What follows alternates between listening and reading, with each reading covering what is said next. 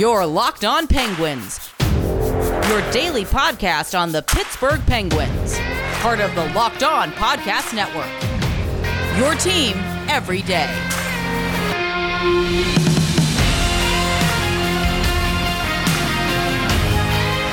Hello, everyone, and welcome to this Monday evening episode of the Locked On Penguins podcast. I'm your host, Hunter Hodes. Remember to follow the show's Twitter at LO underscore penguins and follow me on Twitter at Hunter Hodes. We are back with another full week's worth of episodes. And remember, thank you so much for making the Locked On Penguins podcast your first listen of the day. I apologize for this one being late in the evening. I just had um, some work things to do today, and then also I went to see a movie with my dad. Just was the last James Bond movie. Well, last one for probably at least a few years until they make um, a new one. Um, as you all know, I did not catch most of the game on Friday. I was at King's Dominion with my lovely girlfriend for this Halloween fright night, whatever you want to call it. Pretty fun, but you know, obviously, I would much rather uh, be watching the Penguins game and live tweeting with you all. I was able to watch uh, some of the game back on ESPN Plus, and again, if you are not subscribed to ESPN Plus, then what the hell are you doing?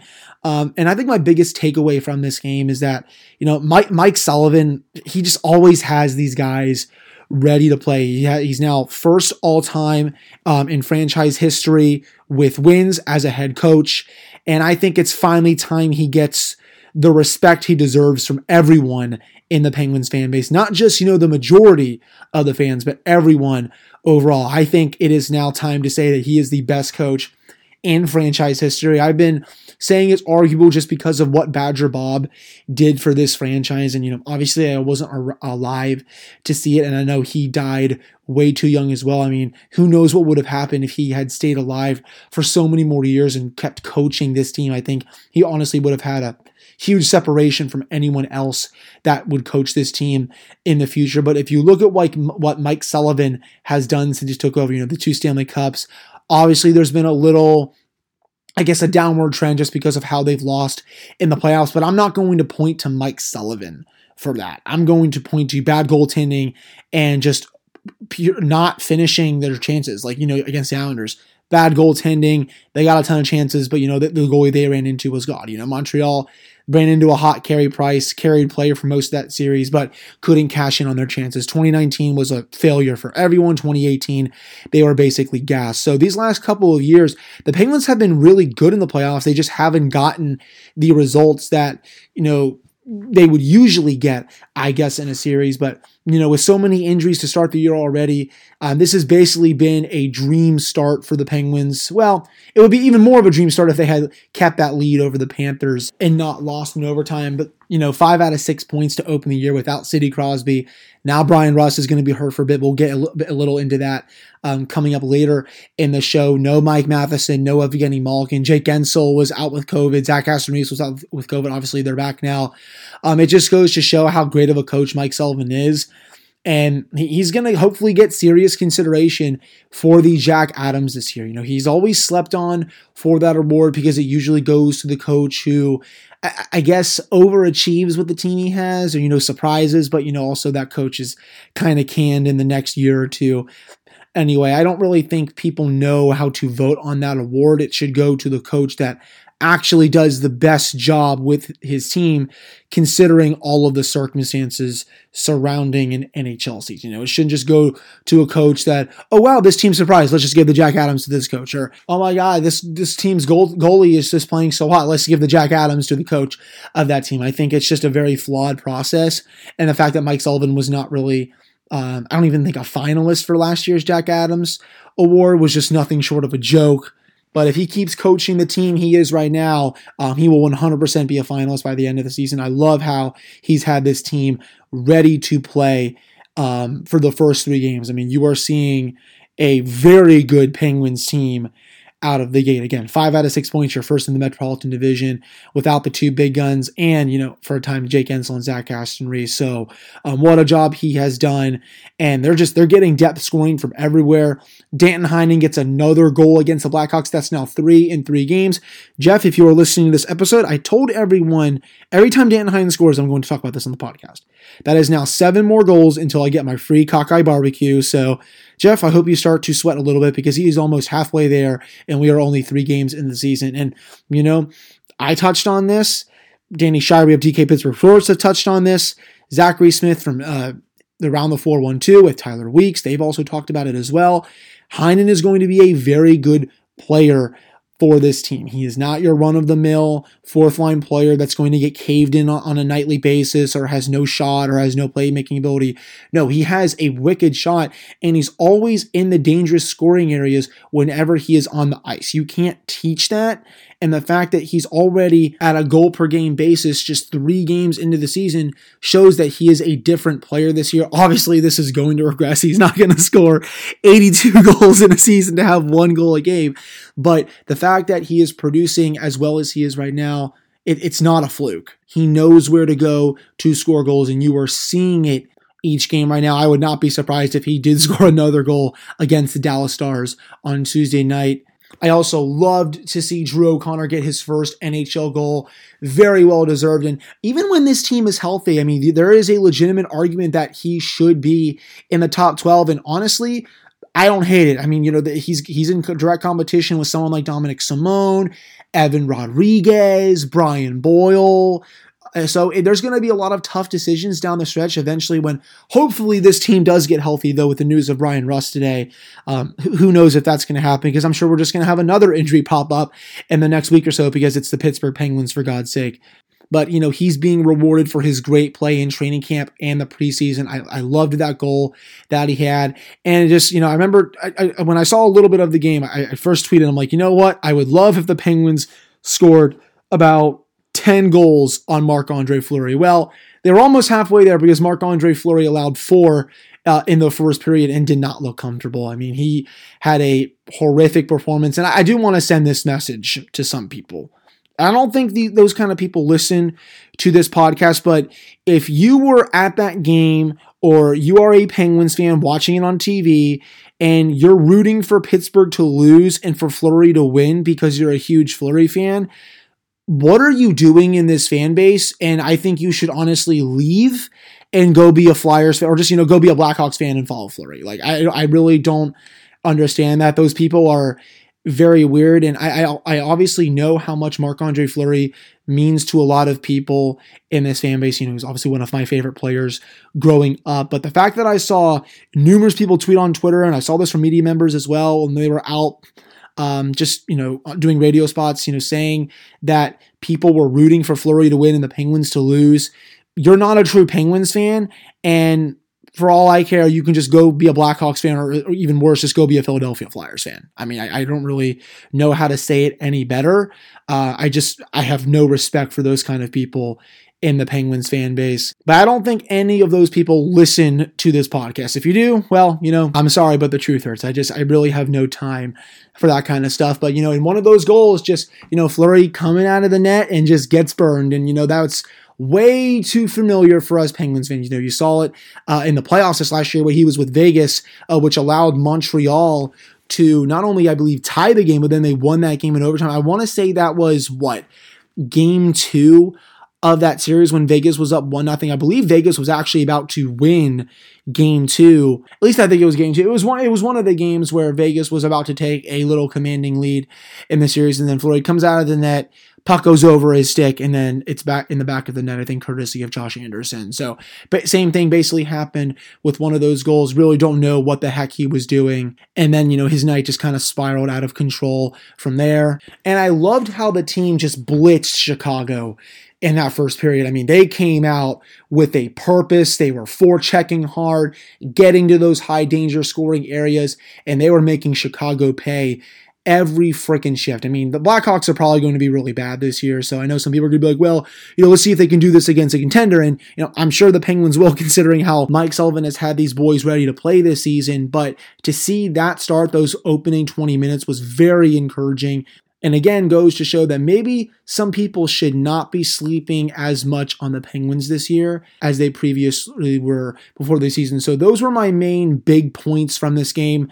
Mike Sullivan, top five coach in hockey, now has the most wins among Penguins coaches and is the best coach in franchise history. This start has been a dream start for the Penguins, and it can only get better. There are now seven more home games in a row before this team goes on another road trip. I mean, and that's huge because this team is one of the best teams at home in the NHL. I believe last season they went what out of 28 games. I want to say it was 21 and 4 and 3. I, I, believe it's around there. They were practically unbeatable at home in the regular season. Obviously, you know, I know what happened in the Stanley Cup playoffs, but in the regular season, when you have an eight game homestand and you're without the big guns, you want to try to bank as many points as possible. And the Penguins have a huge opportunity to do that coming up here now with seven more games in a row at home before going on their next little road trip.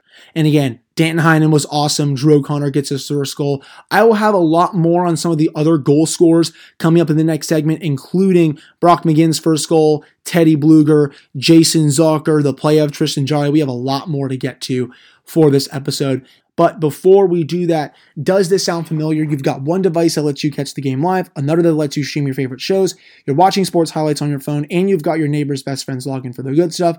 Well, I want to tell you about a simple way to get all the entertainment you love without the hassle and a great way to finally get your TV together. It is called DirecTV Stream, and it brings your live TV and on demand favorites together like never before so you can watch your favorite sports, movies, and shows all in one place. That means no more juggling remotes and no need to buy another device ever again. And the best part, there's no annual contract. So get rid of the clutter and the confusion and get your TV together with DirecTV Stream. You can learn more at directv.com. That is directv.com. Compatible device required. Content varies by package. All right, welcome back to this episode of the Locked On Penguins podcast. I'm your host, Hunter Hodes. Remember to follow me on Twitter at Hunter Hodes. Follow the show's Twitter at LO underscore Penguins. So, getting into some of the other goal scorers from this game, thought uh, Teddy Blueger had a, a, fantastic game, at least in my opinion. Opens up the scoring 15 seconds in. I don't know really know Mark, what Marc Andre Fleury was doing with that one there. I apologize if I'm talking a little bit fast, but just didn't really seem to read the play at all. And Blueger took complete advantage of that and opened the scoring. And, you know, that was what was the start of what was going to be a long night for Marc Andre Fleury, to say the least. I will say this I called out Brock McGinn on my Thursday episode because I know that he was not doing enough. I remember against the Panthers, it was the first two games in the season. I'm like, you know, I haven't noticed him too much. He's making 2.75 million for four years. We got to start to see that offense, see that defensive play come in.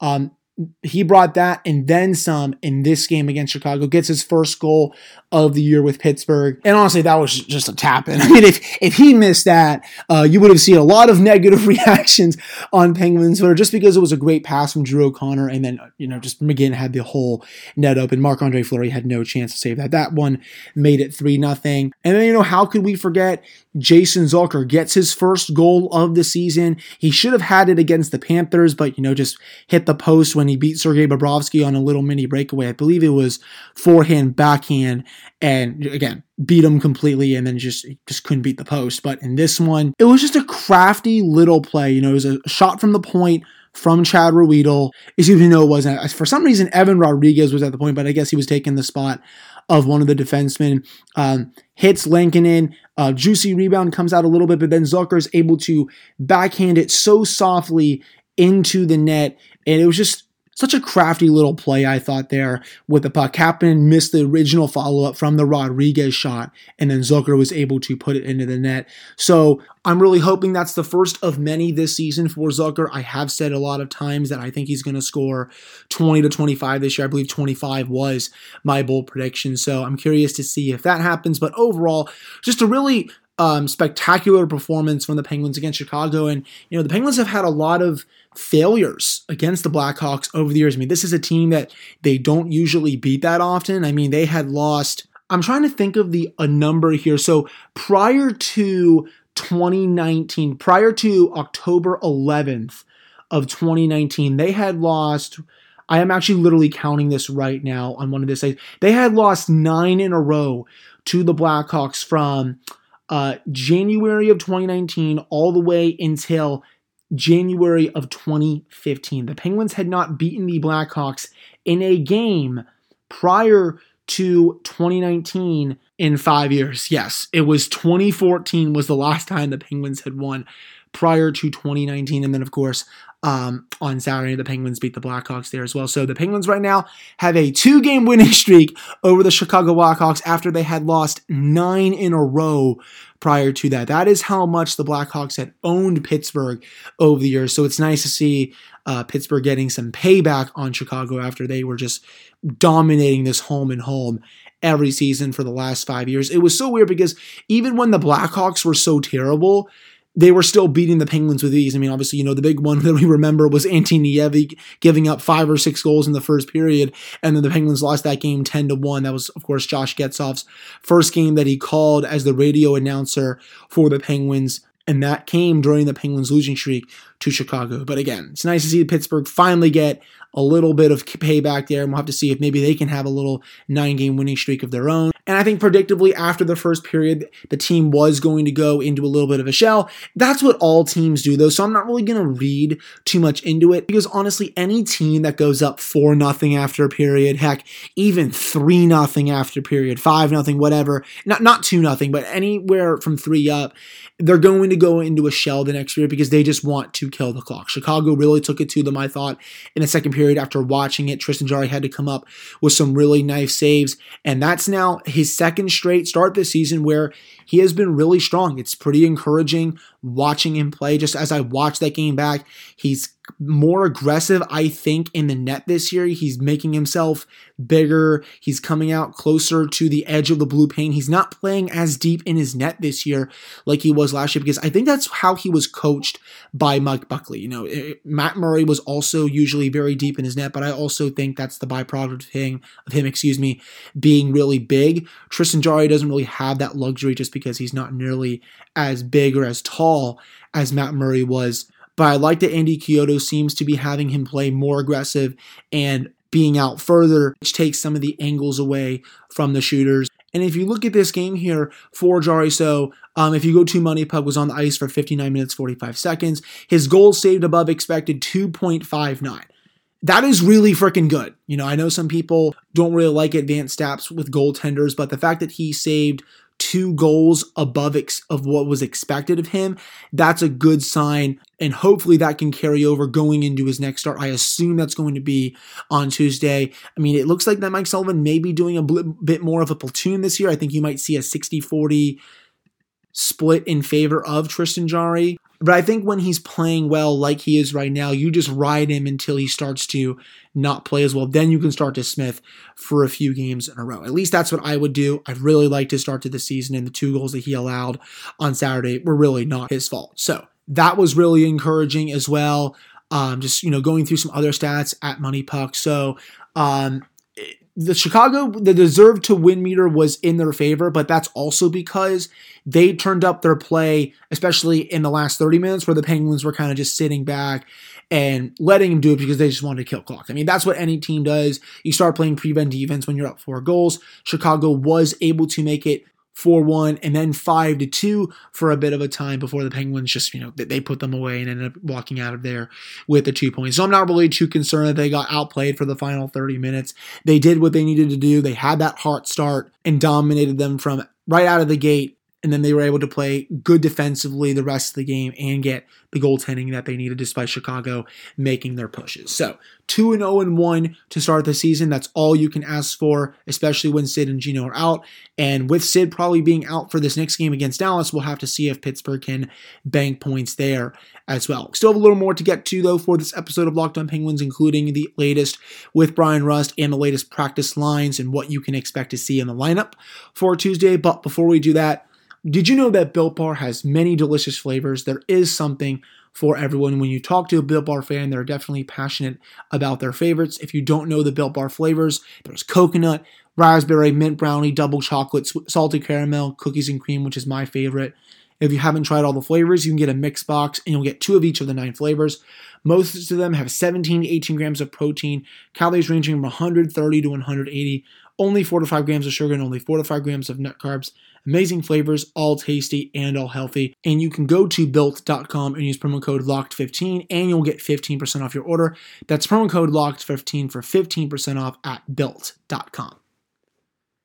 All right, welcome back to this episode of the Locked On Penguins podcast. I'm your host, Hunter Hodes. Remember to follow me on Twitter at Hunter Hodes. You can also follow the show's Twitter at LO underscore Penguins. So let's get into some updates to end the show here. I've gotten all the big stuff out of the way, but um, in case anyone did not see it or is not on Twitter, um, Bryan Rust, he will be week to week with, I believe it's a lower body injury. Mike Sullivan didn't really uh, say that much, but um, he said we're going to keep you guys updated on a weekly basis. That's where he is. So definitely a big blow for the Penguins, especially because they just got freaking Jake Guentzel back. So they can't even have Guentzel and Rust on that top line with Carter until Sid comes back.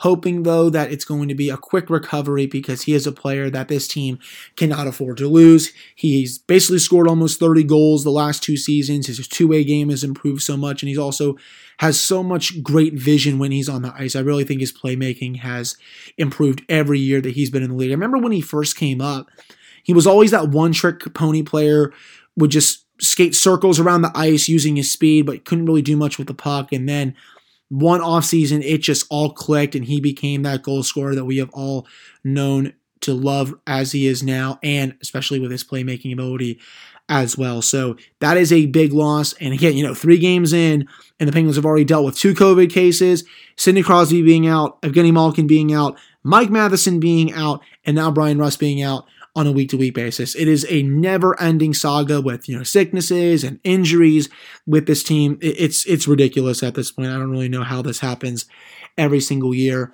Uh, Reese talked about his time with COVID today to the media.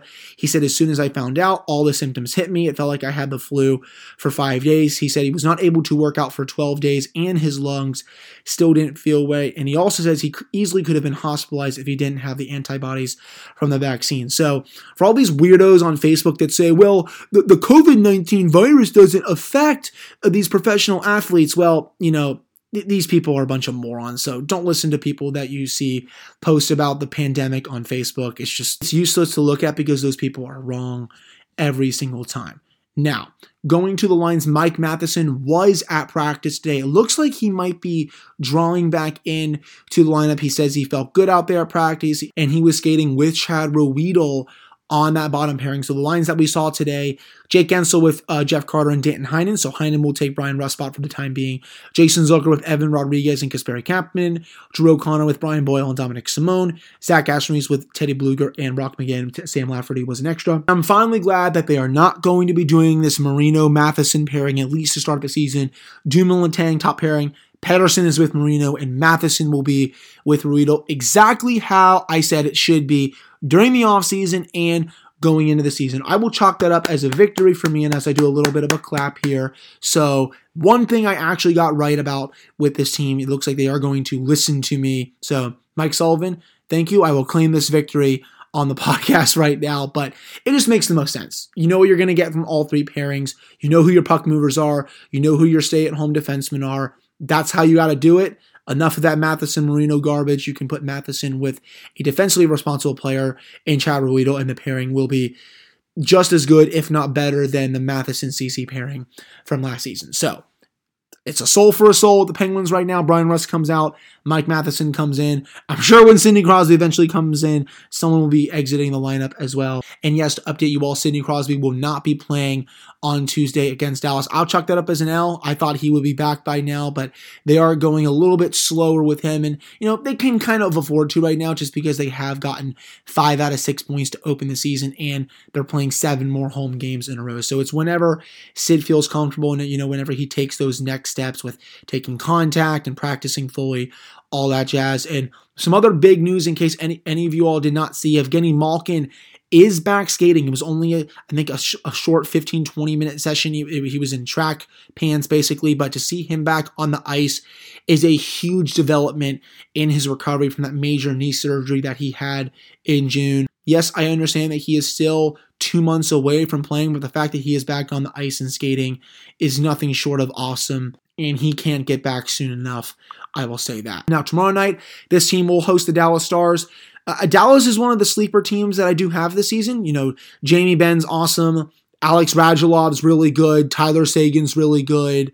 John Klingberg, I saw on headlines with Elliotte Friedman on Sportsnet that he wants 62 to 66 million com- uh, combined on his next contract. That's just ridiculous considering he's basically 30 right now. And if you're paying that kind of money for someone's ages 30 to 38, uh, you're going to be in for a rude awakening. But I do love Miro Heiskanen.